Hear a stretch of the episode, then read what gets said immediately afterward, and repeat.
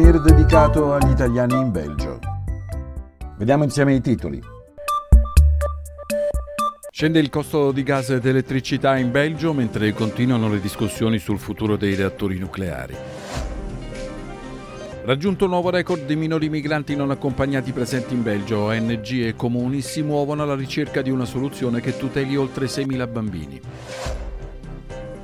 Meno aiuti sociali sono distribuiti nelle Fiandre rispetto alle altre regioni del Belgio, colpa anche del meccanismo di indicizzazione fiammingo. Arrivati i risultati di studio sui livelli di lettura degli alunni in quarta elementare nelle scuole belghe, i dati sono preoccupanti. Tra le notizie in breve, importante riconoscimento alla città di Bruges in tema di turismo sostenibile e l'apertura in Belgio del più grande complesso di intrattenimento sportivo europeo. Nell'approfondimento ripercorriamo la pagina coloniale belga in Congo e il drammatico caso dei bambini scomparsi. In Belgio il gas costa meno che in altri paesi europei e lo stesso vale per l'elettricità. Hanno contribuito al contenimento dei prezzi le misure governative come la riduzione dell'IVA su elettricità e gas fissa al 6%. I dati sono stati resi noti proprio mentre le discussioni sull'ampliamento dei reattori nucleari in Belgio continuano. Per l'amministratore delegato dell'operatore di rete elettrica Elia, l'approvvigionamento energetico del paese sarà notevolmente indebolito se non si procederà con il prolungamento prolungamento dell'utilizzo dei reattori nucleari Doyle 4 e Tiange 3. Le trattative sono in corso da oltre un anno. Ora sia il fornitore di energia che il governo sembrano decisi a raggiungere un accordo finale entro il 30 giugno. Tuttavia rimangono due nodi da sciogliere. Riguardano le spese legate alle scorie nucleari e allo smaltimento dei rifiuti. Sono sempre di più i minori migranti non accompagnati in Belgio. Nel 2022 le segnalazioni sono cresciute del 30% rispetto all'anno precedente e, secondo i dati citati al quotidiano francofono La Dernière Heure, il fenomeno non aveva mai raggiunto una tale portata drammatica. Si parla di oltre 6.400 giovani tra gli 11 e i 18 anni che vagano per la città e le stazioni ferroviarie, soprattutto nella capitale belga. Già poche settimane fa, tre comuni di Bruxelles avevano chiesto urgentemente un centro di accoglienza per questi minori non accompagnati stati nel rispetto delle convenzioni internazionali e del principio giuridico dell'interesse superiore del bambino. Diverse ONG come SOS Jeune e Macadam, nonché i comuni di Anderlecht, Bruxelles City e Saint-Gilles offrono già assistenza medica e abitativa. Nelle Fiandre le persone a basso reddito ricevono un aiuto sociale significativamente inferiore rispetto a Bruxelles e alla Vallonia. Nella regione fiamminga sono le famiglie a basso reddito con molti figli a essere maggiormente penalizzate. Una madre single con tre figli riceve ad esempio 160 euro in meno al mese nelle Fiandre rispetto a Bruxelles. L'anno scorso 200 eh, milioni di euro per gli assegni familiari sono rimasti inutilizzati nei fondi fiamminghi. Il divario, si legge sul quotidiano Der Standard, è aggravato da un eh, diverso meccanismo di indicizzazione. Nelle Fiandre, a differenza delle altre regioni belghe, non si tiene conto dell'andamento dei prezzi per quanto riguarda gli aiuti sociali.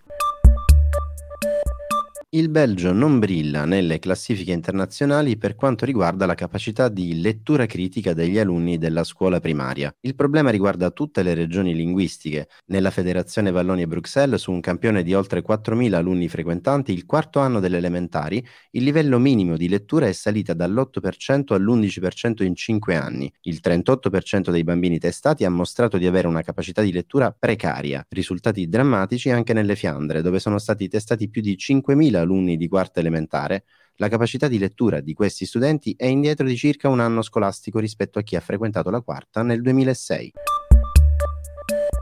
Vediamo le notizie in breve.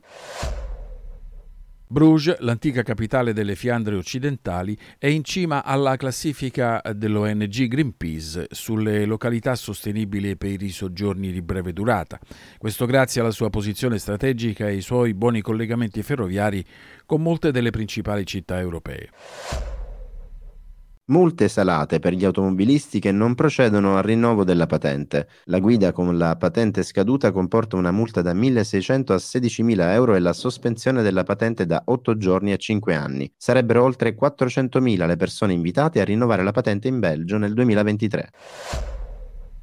Per le segnalazioni di eventi in Belgio vi ricordiamo il Lotto Brussels Jazz Weekend che si svolgerà nella capitale belga da venerdì 26 a domenica 28 maggio con oltre 150 concerti in cinque piazze inaugurato ad Hasselt nella provincia del Limburgo Sparks, un parco divertimenti per giovani e adulti. Sono oltre 50 gli sport che si possono provare, incluse corse di simulazione di Formula 1, esercitazioni di baseball e cadute libere da una scogliera artificiale. Si tratta del più grande complesso di intrattenimento sportivo di questo tipo in Europa.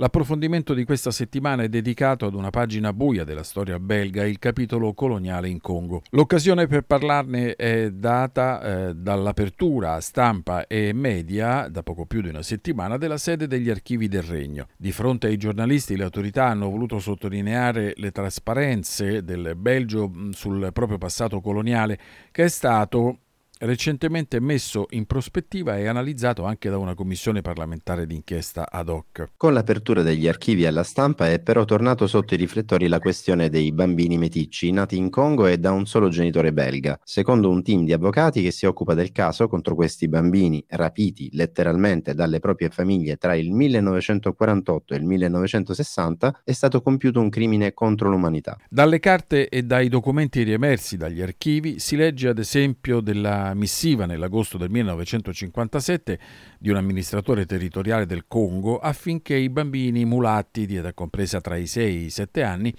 fossero sottratti all'influenza del loro ambiente abituale, così si legge, e posti sotto la tutela della colonia belga. Fino al 1960, infatti, l'autorità territoriale belga in Congo e nei territori sotto amministrazione fiduciaria, Ruanda e Burundi, rimase fedele a questa dottrina. I bambini meticci dovevano essere identificati e registrati fin dalla nascita, tenuti all'oscuro dell'identità del padre e sottratti alle madri africane il prima possibile. Interrotti i legami con la famiglia d'origine, lo Stato coloniale diventava il tutore tutore dei bambini e, per rendere difficili eventuali ricerche della famiglia, spesso le date di nascita venivano falsificate. Ancora oggi molti ex bambini meticci non sono in possesso di un certificato di nascita originario e non hanno mai avuto modo di conoscere la propria famiglia biologica. Di questa pagina buia ne ha scritto il quotidiano Le Soir, che ha ricostruito il caso con la testimonianza di cinque donne che sono state tolte da piccole alla famiglia in quanto meticce.